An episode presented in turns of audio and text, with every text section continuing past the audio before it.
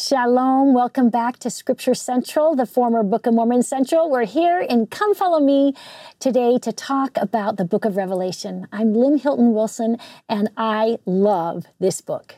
It is a sign of God's covenant. We see how faithful Jesus is as not only our Savior and our Redeemer, but the King of Kings and the Lord of Lords.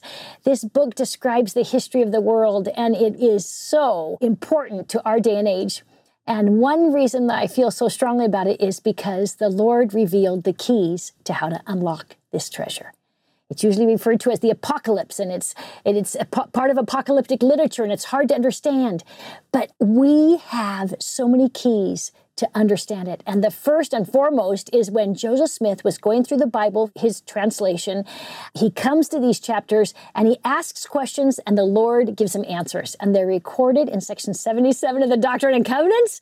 And that is our greatest key to understand it. We also have the understanding the ancient numerology and the symbolism, the Old Testament patterns, the plan of salvation, the temple initiated, especially when we realize that the early Christians had been washed and anointed, similar to the priests of the Aaronic priesthood in the Old Testament. We hear descriptions in some of the 40 day literature about the Christians who are going through the same things. We know the Christians are having baptisms for the dead and washings and anointings and prayer circles. And so I feel like those who are temple initiated can understand this text better as well. The last thing I want to mention is the spirit of revelation. You have to pray.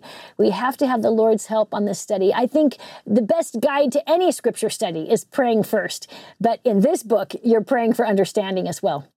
I feel pretty strongly that when we look at numbers and what is important in numbers is not what fits into our culture. Because right now, number six is a perfect number in math. But in the ancient world, number seven meant whole and complete especially in the Judaic or the Israelite community, because that was the number chosen for the periods of time to divide the creation.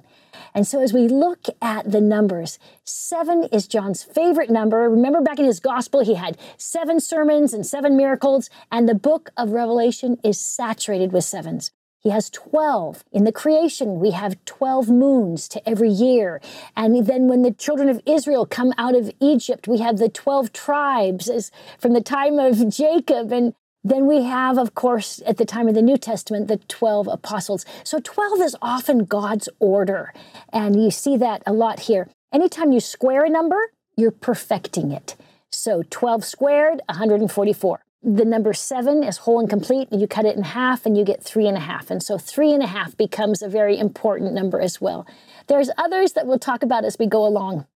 The entire book of Revelation is also put together as a chiastic structure. Remember, that's the parallel poetry of ideas, where the first idea is the last idea, and the second idea is the second to last. And as you look as a bird's eye view across the whole 22 chapters of the book of Revelation, you find this beautiful chiastic structure the warnings and the promises of Christ's second coming and judgment, and then the inaugural vision of Christ the scrolls with the seven seals. And there we have the beautiful center part, which is the last days. It's the challenging destructions.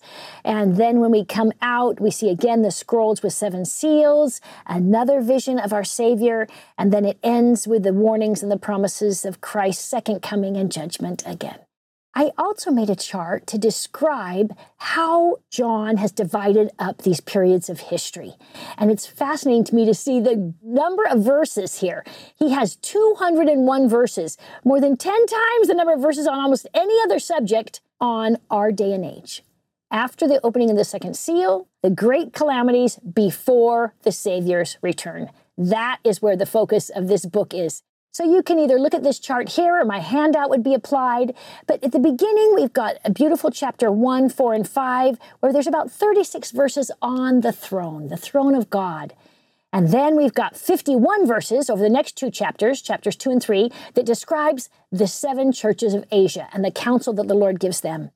As far as a historical time reference goes, in the scriptures, we don't have this, but in the historical writings that date back to the second and third centuries after the Lord's death, we can read that John was put in a prison on the Isle of Patmos.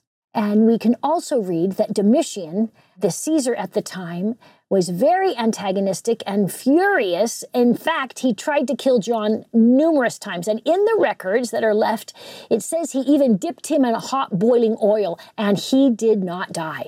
And that's why he puts him on this prison island. And there were other prisoners there too, according to the records um, in the in the Roman Empire. That this was an island where they were left to hopefully die. But that is not what happens to John. He, of course, has this very significant vision, and it's similar to other prophets' visions when we read in part. But he has the responsibility, he has the call from God to write the whole thing out. If you talk to a biblical scholar or you look online or read some commentaries, there's a lot of debate as to who is the author.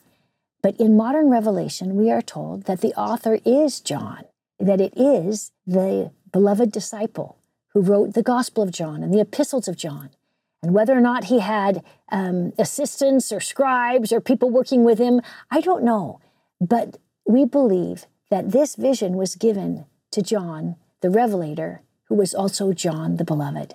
But because he had promised the Lord that he would serve him not only the days of his life, but until the Lord comes again, he has an extended time period on earth and he has an extended vision until the timing of the end of the celestialized earth. Chapter 1, verse 4, John also identifies himself as being on the island of Patmos. And I mentioned a little bit earlier that this is apocalyptic literature, and they describe these horrific things that are going to happen at the end of time. But John's writing is so much more than that. It is filled with divine visions and information, and we can see God's hand through history. It's one thing to read a history book to see the history of the world, but when God tells the story, it's focused on the most important thing of the history, which is the coming of our Savior of Jesus of Nazareth's death and resurrection. Before we jump into the text, I'd like to go through the organization of our five chapters that we have for Come Follow Me this week. According to Joseph Smith's Answers from God, the whole book is a chronological history of the earth with four little interludes and an introduction or a, a beginning message to these seven churches. So we open up with a vision of Christ and then we have two chapters on the messages to the churches. And each of those messages have four parts there's a description of Christ, a condemnation of the different churches, a challenge given to them, and a promise. And whether you're in the Ephesus branch or the Sardis branch or ever, you're going to get each one of those things an identification of Christ, a condemnation, a challenge, and a promise. And it repeats and repeats. Then, beautiful chapters four and five are a throne theophany, a study of the throne of God. And it's a temple vision with Heavenly Father and Christ accepting his call from the Father. We are introduced to 24 elders and four beasts. And in the King James, they're called beasts. I prefer other translations that refer to them as living beings. These are people who are serving God or animals who are serving God. In fact, the four beasts are a lion, an eagle, a man or an angel sometimes, an ox. And then, of course, there's the Lamb of God on the throne. And these symbols, whether it's the double edged sword or a star or the sun, have got to be looked at in perspective of the symbols of that ancient world, the symbols that the Lord tells us about, and the symbols that fall into place with the plan of salvation. So we'll talk more about them when we get there. Revelation chapter 1, verse 1 has some significant Joseph Smith translation changes. The revelation of John a servant of God. I love that. I'm so grateful we have that addition. As disciples of Jesus Christ, we are to serve him. We don't want to ever confuse who is the master and who is the servant. John, the beloved, was serving his God. It was given unto him of Jesus Christ to show unto his servants things which must shortly come to pass. Now, if you ask me, the definition of shortly there is exaggerated since it's already been well over 2,000 years before some of these things come to pass. So I just have to pause and say, the timing of the Lord is very different on Kolob than it is on the planet Earth. But it's also very true that every person here will meet their Maker um, in the near future, that our life is but a passing, a quick moment and that these things will come to us as we go from one estate to the next as well. Verse 1 in the KJV said that he sent and signified by his angel unto his servant John. Now, this is interesting because um, the angel is the one who's acting like a guide through much of the vision. But towards the end, the Savior comes and talks to him and is his guide. So we get both in the vision. Verse 3 says, Blessed are they who read and they who hear and understand and keep these things which are written. I love the fact that our Savior is um, sharing this information with us so that we can understand it. We can learn it. In before the Joseph Smith translation, before section 77, before the temple, I think this would have been excruciatingly difficult to understand. And that's why the commentaries come up with ideas like it's talking about Nero, it's talking about this, it's talking about that, rather than what we're taught by the Lord. So we are very blessed but we need to hear it and understand it. It's written for our day. Joseph says, if the Lord has given you the keys to understand something, he will hold you responsible to know it. And that's the way I feel about the book of Revelation. John to the seven churches in the province of Asia. Now that's modern day Turkey. So we're on the western border of modern day Turkey. And he begins with the standard phrase, grace and peace to you from him who is, who was, who is to come from the seven spirits before his throne. So he's already had one vision before he started writing this letter, uh, and he knows that he is to write it from the spirits that are sitting before the God. But I'm fascinated with the fact that Paul also served in Ephesus for three years. Do you remember back in the book of Acts, they describe his three apostolic missions to the Gentiles. And he was there for three years in Ephesus. But it doesn't appear that the two overlapped. But according to the history of this area, John came and lived in Ephesus, and he brought with him the Lord's mother, Mary. And um, John was able to build up the church in this area after Paul had started. And these seven churches are part of his charge, and he is now going to include them in his congregation for this. Verse 5 reads, and from Jesus Christ, who is the faithful witness and the first begotten of the dead and the prince of kings of the earth. You know, it's one of my favorite things to do when I'm studying the book of Revelation is to keep a record of the names of our Savior. I think John really knew him. If he is the one who's writing is the beloved apostle, like we believe, then he had a very close relationship, and his vocabulary helps us understand who the Savior is. This is from the BLB translation to finish up verse 5. It's a very good literal translation. To the one loving us and releasing us from our sins through his blood. So he addresses it also to our Savior to the one who is our mediator, our redeemer, the one who has suffered for our sins, I'm also writing. And then in verse 6 it reads, He hath made us kings and priests unto God his Father. Now, the Joseph Smith translation editions are significant, and I've got them all written out in my handout if you'd like to follow along, that should be attached to this video, or they're on Scripture Central in the archives. Chapter 1, verse 7 in the NIV reads Look, he's coming with the clouds, and every eye shall see him, even those who pierced him. And all the peoples on earth will mourn because of him. So shall it be. Amen.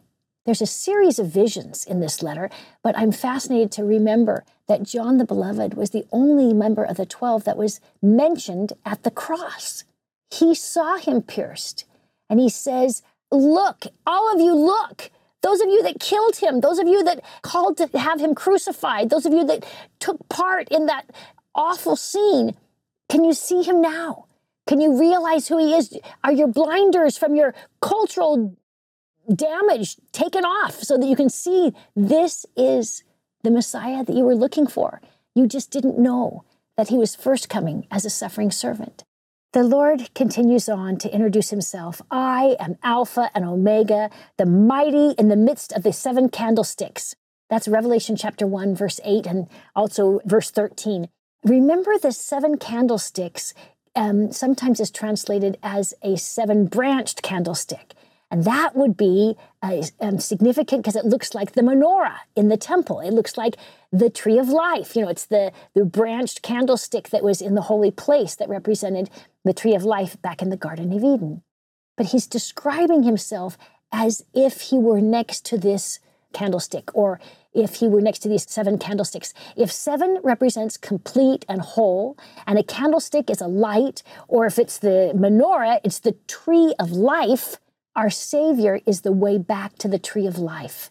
It is through him that we can partake again of the tree of life without our sins. And it is the tree of life that has that fruit that is the love of God, that is more delightful and delicious than anything else. So we have all sorts of beautiful symbols as we connect this vision. Now remember, I'm using a Book of Mormon vision then because the Lord says to Nephi, You have had the same vision that my apostle John is going to have, but you don't need to write all of it because I'm going to allow John to record it. So that's um, uh, the reason why sometimes I tie the tree of life from Nephi and Lehi's vision to the book of Revelation. Verse 12 to 16 continues on. I turned and I saw seven golden lampstands, and among them was someone like the Son of Man, dressed in a robe, a golden sash. The hair on his head was white like wool. His eyes were like blazing fire. His feet were like bronze. You know, every time we hear of someone's description of the throne. We hear the voice is like running waters, and the brightness and the light is just significant. You can read about visions of the throne in Isaiah chapter 6 or Ezekiel, or, you know, many prophets recorded their vision of the Lord, and there's a lot of parallels between them. I also think it's significant as we talk about John's vision of the throne of God in heaven to realize that God has a temple in heaven and that the meeting place of the heavenly temple and the earthly temple, we are just patterned after the heavenly temple. And so when we see these things in the heavenly temple, we can you can probably spot some of them in the Mosaic law in the temple that John knew about. Verse 19, he's immediately commanded to write, even while he's still in the vision. Go find your quill, go get some parchment. I want you to record this. And he does, fortunately. So these seven stars are described. We've already talked about the number seven, how it's many, many times and what it meant. But what is the star? We're told about that one in verse 20. The seven stars are the angels of the seven churches, and the seven candlesticks which thou sawest are the seven churches. Okay, this is a little different now the church members are being represented before the throne of God, and angels are ministering to the church members who are also communing with God. This is a powerful message if we liken it to ourselves. The seven stars are also described as angels. Remember, the word angel is a messenger, usually an angel of God or uh, is Malak Yahweh, a messenger of Jehovah. And they're not only messengers, but they're servants of God. So we have the stars and the angels and the servants and the churches all being represented up here in heaven. As we open now to chapter two and three, we've got a message to each of these seven churches. I've got a map and a message here that is consistent with each one. As I mentioned earlier, they give a beautiful title and definition of Christ in each of these then a condemnation, a challenge, and a promise. And in John W. Welch's book, Charting the New Testament, he has this all organized very nicely. You can access it online through our archives by just typing in Charting the New Testament, and you'll be able to see the same chart that I've got here on my slide. The first message is to the church of Ephesus, but I just have to testify that the Lord really knew his churches. I spent a long time studying culture of these different churches and what they were famous for and what their communities and their towns and their geography was like. And I was blown away how consistent what we know about them, um, their political background and physical allocation is with what the Lord describes. And so, even though we're just going to touch on them briefly, I've got a lot more information on my handout if you'd like to read it. Chapter 2 reads I know thy works and thy labors and thy patience and how thou canst not bear them which are evil. Nevertheless, now he's talking to the church in Ephesus, so they had had the gospel for several years by now. I have somewhat against thee because thou hast left thy first love. And their first love would have been their relationship with the Lord. We're not talking about a girlfriend or a, a boyfriend or a spouse. We that that happened in Christianity, but it wasn't part of much of the other Greco-Roman Judaic culture at the time this is the love of God and that you're wanting to serve Him and that you're willing to enter into the waters of baptism so that you can be loyal to Him. He continues on in verse 5 I will remove thy candlestick out of its place, except thou repent. So that's the challenge. And he says, you know, you guys are almost like the Nicolaitans. This is chapter 2, verse 6, and he mentions them again in 15. You know, the wealth of the world, the physical problems with materialism, that you're not focusing on the things that matter the most. This letter, the book of Revelation, fits into our day and age so well. As we look at these seven churches, we can see the worldliness around us creeping in and it's changing our focus. It's changing what we wear and how we behave and how we spend our time. And he's begging them to go back to your first love. Be passionate about your love of God and your service of God and, and stop all this flirtatious with things of the world. He also gives them a promise in verse 7 I give to eat of the tree of life. Now, the tree of life is a fascinating topic it's all over scripture and ancient writings. It's in almost every country, even people that aren't from the biblical tradition. Like the Egyptians used the lotus flower as their example of the tree of life. This idea that we can have immortality, that we can live again, is promised here by the Lord to those people who repent. If we repent, we will be able to receive this sweet fruit, this fruit which is the love of God. The next church he addresses in chapters 2, verses 8 to 11, is Smyrna. And he says in verse 9, I know your afflictions and your poverty, yet you are rich. He's so good about saying just because economically you don't feel like you've got the resources you'd like, your spirits are strong, your spirits are rich. And that is far more important than any um, pennies in your pocket. He also warns them and gives them a prophecy that they will have 10 days of tribulation and then life. Now, I mentioned um, that Domitian had persecuted John ever since the time of Nero. So 20 years earlier, we have had Caesars who are doing a lot of persecution. It used to just be local, little bits in the early book of Acts. But by this point in Christian history uh, is when the poor Christian martyrs were taken into the lions uh, to be in the arenas and things like that in colosseums. You know, this was a very um, trying time, and only the most devout were able to endure the physical persecution. I feel like our persecution now is more emotional and spiritual, and theirs was so physical. He also talks to the church in Pergamos. Now, this is fascinating. The archaeologists who have dug up this area have found 200,000 volumes of parchment in their ancient libraries. And the Lord talks to them in such appropriate words in chapter 2, verse 12 to 17. He talks about the empirical cult of the Jews and he denounces them. He says in verse 17, To him that overcometh will I give to eat the hidden manna, and will him have a white stone, and on the stone a new name written, which no man knoweth, saving he that receiveth it. Do you remember that a bowl of manna was saved from the wilderness of Sinai for those 40 years of walking, and it was placed inside the Ark of the Covenant, and it never went bad.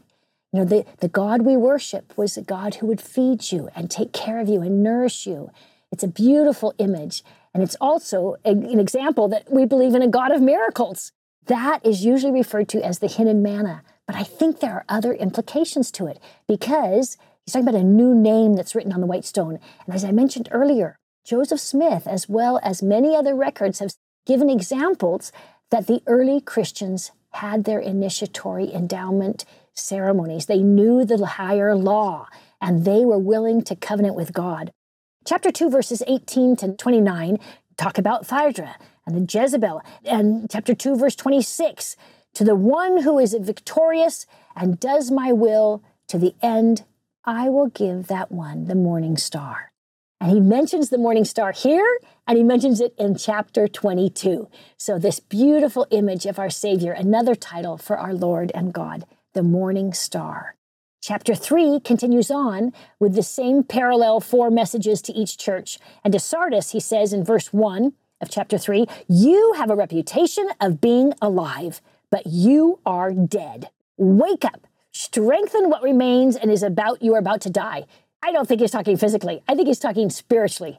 You know, you are losing your faith because you care more about the worldly thoughts than the Lord's thoughts. But then he promises them, he's encouraging them. He says in verse 5 He that overcometh, the same shall be clothed in white raiment. You know, and this becomes a very important image throughout the rest of this book. The white raiment is the purity of the saints. Next, Church of Philadelphia, chapter 3, verses 7 to 13. The words of him who is holy and true, who holds the key of David. What he opens, no one can shut, and what he shuts, no one can open.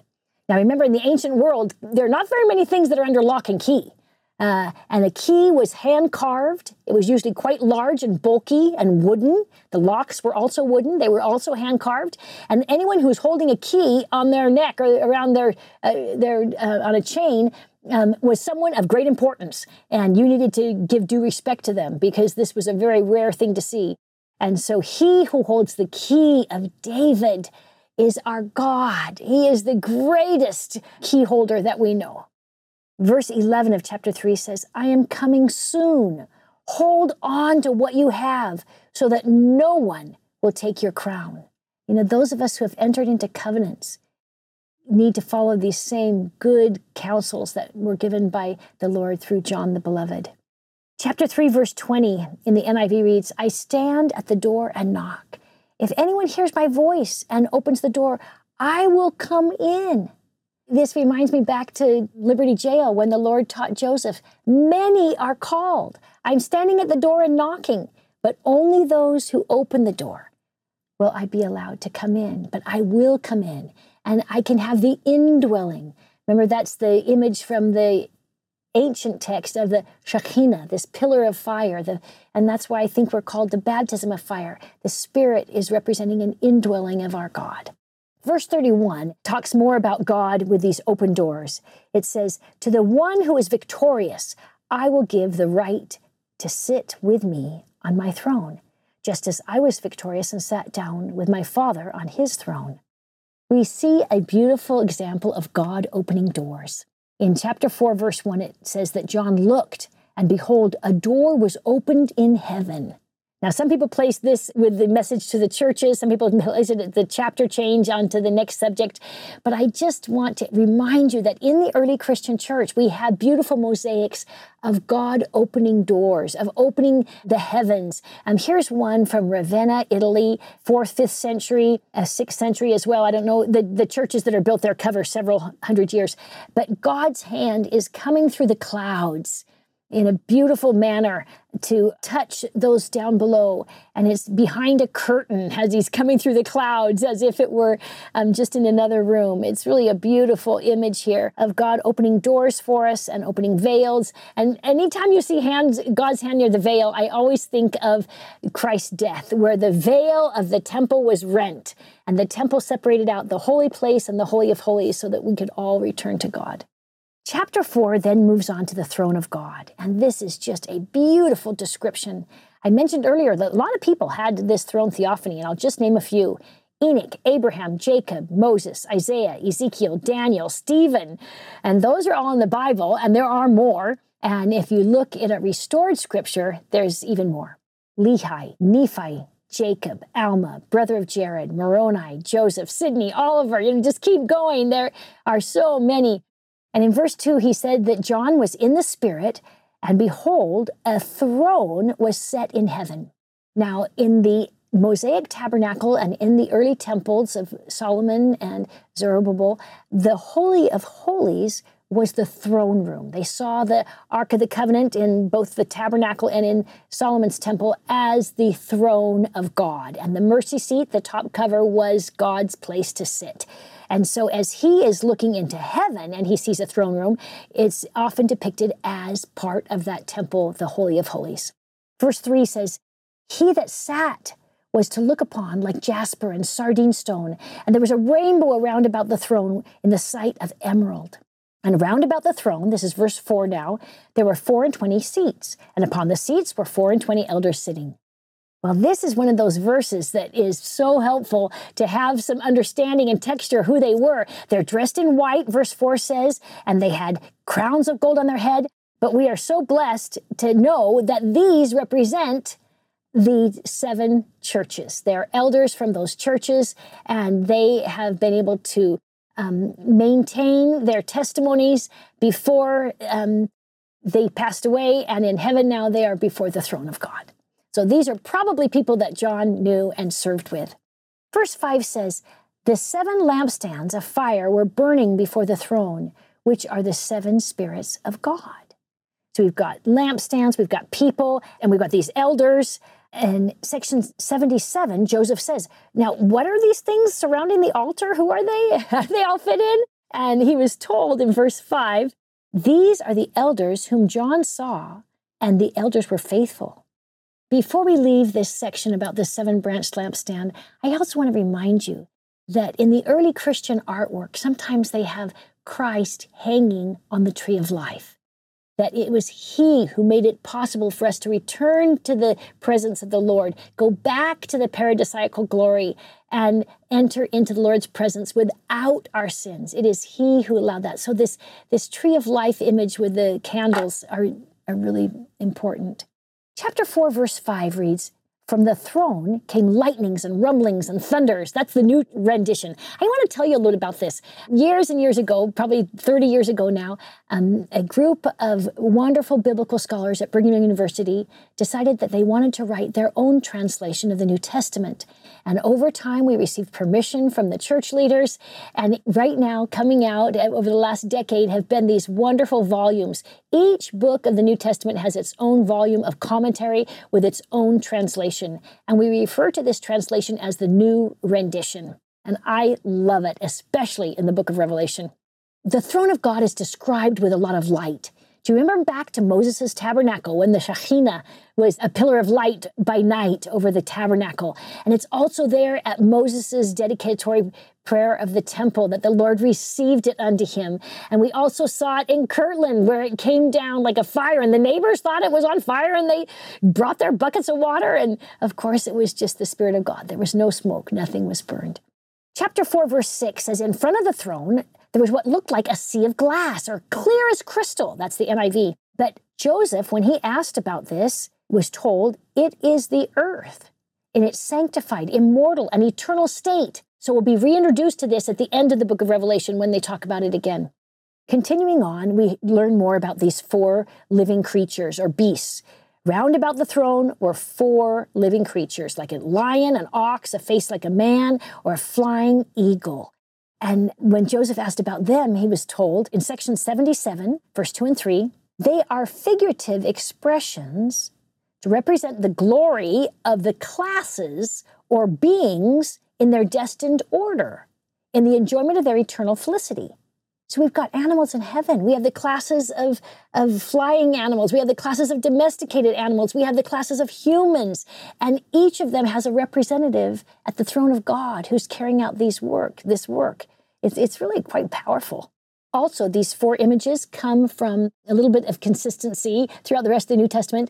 Came to identify the four Gospels, and each one represented another evangelist who wrote the four Gospels. So they used these symbols in other places.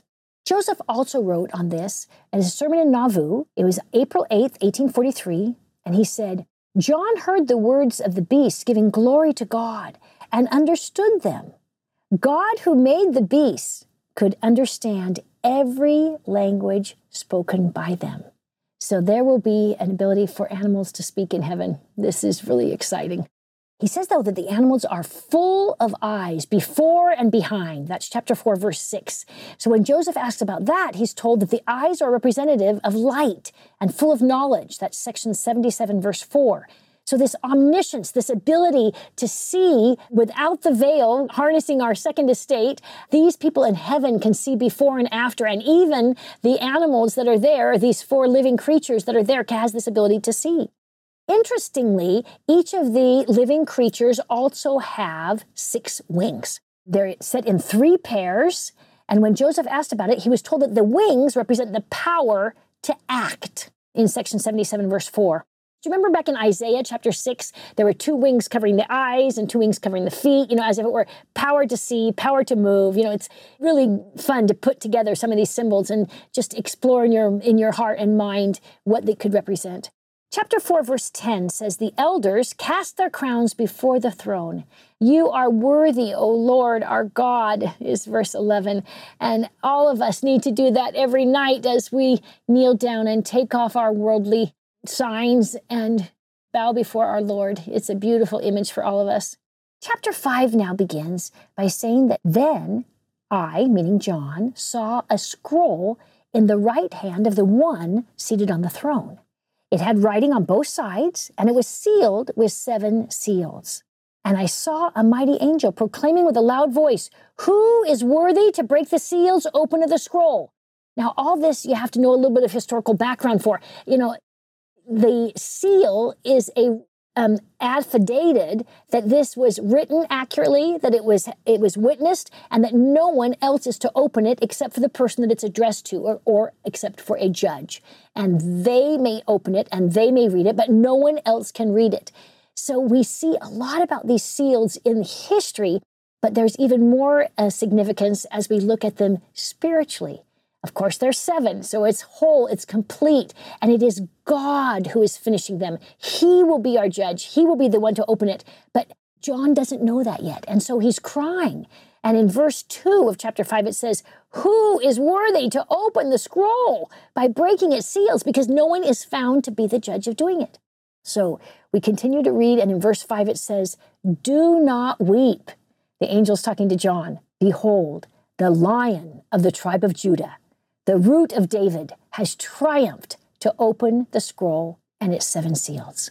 So we assume that it is God, Elohim, who is now handing the scroll to the Lion of Judah. And isn't this interesting that some of the symbols of our Savior are a lion coming from the patriarchal blessing that Jacob gave to his son Judah? He uses this image of a lion of Judah, but he's also the lamb. And the lion of Judah will lie down with the Lamb of God when he comes again. But at this time, we have this image of a very strong, powerful man, a lion of the Lord, and he will completely open up these seals. And when Joseph prayed about it, he was told in section 77, verse 6, that this book that John saw contains the revealed will, mysteries, and the works of God, the hidden things of this earth during the 7,000 years of its temporal existence. So it's about a thousand years to each of these periods, starting with Adam, a thousand years from Adam to Noah, and Enoch's in that time period. And then we have a thousand years from Noah to Abraham, and then a thousand years from Abraham to King David, and then to the Savior. So there's the 4,000 years before, and then the 4,000 years after would be um, 1000 AD 2000 AD, and then the millennium, and then the celestialized earth. So that is the history that we were told by Joseph that this meant. But they wouldn't have been books like we know them. A book is a scroll. You know, they, they kept their writings in different ways since they're not, the printing press hasn't been developed yet. Verse 7 in section 77 explains a little more about the seven seals. It says, The first seal contains the things of the first thousand years, the second also the second thousand years. So with every seal being opened, we're getting a new part of the story. And in Revelation chapter 5, verse 6, it says, having seven horns and seven eyes, which were the spirits of God who came forth to the earth. And Joseph Smith changes this. We see this Lamb of God on the throne, but instead of having complete, a number of whole and complete, Joseph, who may not understand that symbolism, adds 12 horns and 12 eyes because he knows of the 12 tribes of Israel, the 12 apostles of the Lamb, and he sees that as more consistent. I don't know what John originally said, but I can appreciate that Joseph is trying to say, no, the Lamb of God is, is, is filled with the order of God, and we can see him from the creation all the way down. Verse 8 reads Each one having a harp and a golden bowl is filled with incense, which are the prayers of the saints. Now, we also read that twice in the book of Psalms that the incense represents the prayer. Of, and that's why in the holy place, you have the incense altar. It's a small table. The smoke was to constantly rise. But I'm thrilled to hear there's musical instruments in heaven as well. And it sounds like the harp is going to be one of them. Verse 9 reads in the NIV You are worthy to take the scroll and to open its seals because you were slain, and with your blood you purchased for God, persons from every tribe and language and people and nation. You have made them to be a kingdom of priests who serve our God, and they will reign on earth. It's a beautiful description of how those in heaven can praise the Lord. And I hope we as messengers of God and disciples of Christ can do the same here on earth. Chapter 5, verse 13 reads, Blessing and honor and glory and power be unto him that sitteth upon the throne and unto the Lamb.